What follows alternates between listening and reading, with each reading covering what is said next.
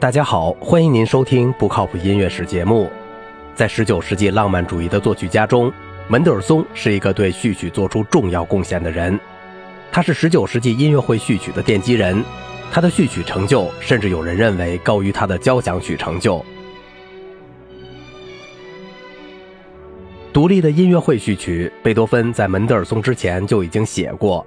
贝多芬于1822年写有《大厦落成典礼序曲》。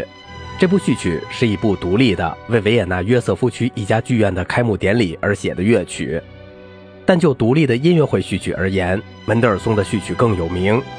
门德尔松写过多部序曲，他十七岁时就已经写下著名的《仲夏夜之梦》序曲，一举奠定了他作为一个天才少年作曲家的名声。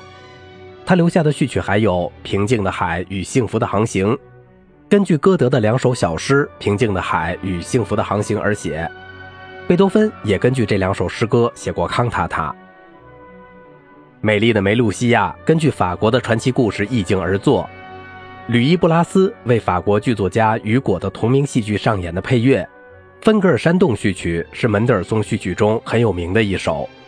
芬格尔山洞序曲又名赫布里底群岛序曲或孤岛序曲，写于1830年。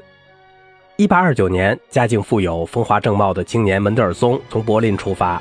游历了维也纳、巴黎、伦敦，而地处苏格兰西海岸外的风景胜地赫布里底群岛给他留下了难忘的印象。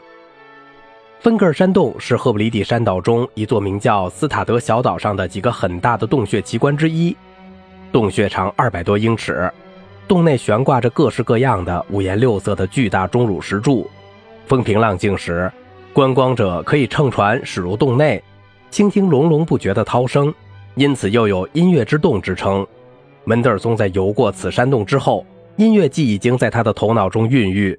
他曾经写信给自己的姐姐芬妮说：“为了让你理解赫布里底群岛给我的良好印象，我开始想把它写成音乐。”门德尔松这首序曲虽然是写景的，但浪漫主义作家的写景绝不是单纯的写景，在表达自然景物给予自己的美好印象时。他们总是要抒发自己的一些其他方面的感情，在这部作品中，门德尔松经常借助于海浪或海涛，表达自己内心波涛翻滚的情绪。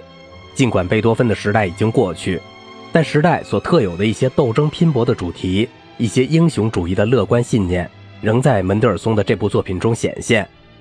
他给人以振奋和鼓舞，仿佛在召唤人们去奋斗。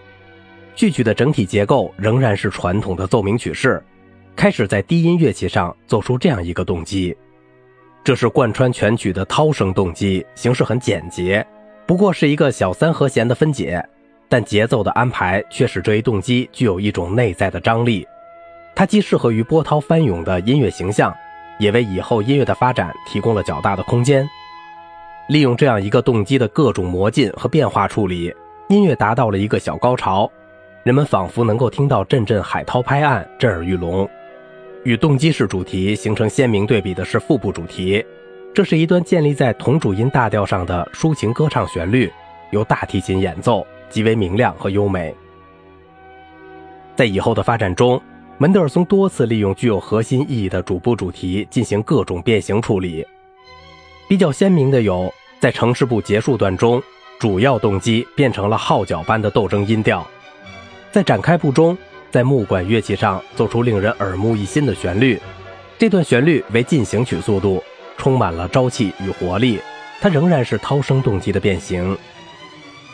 展开部疾风暴雨般的高潮之后，音乐又恢复了平静。结束前，音乐又再起波澜，但很快又平息下来。全曲在涛声动机、余音袅袅中静静结束，使人回味无穷。好了，接下来就让我们完整的欣赏这首序曲。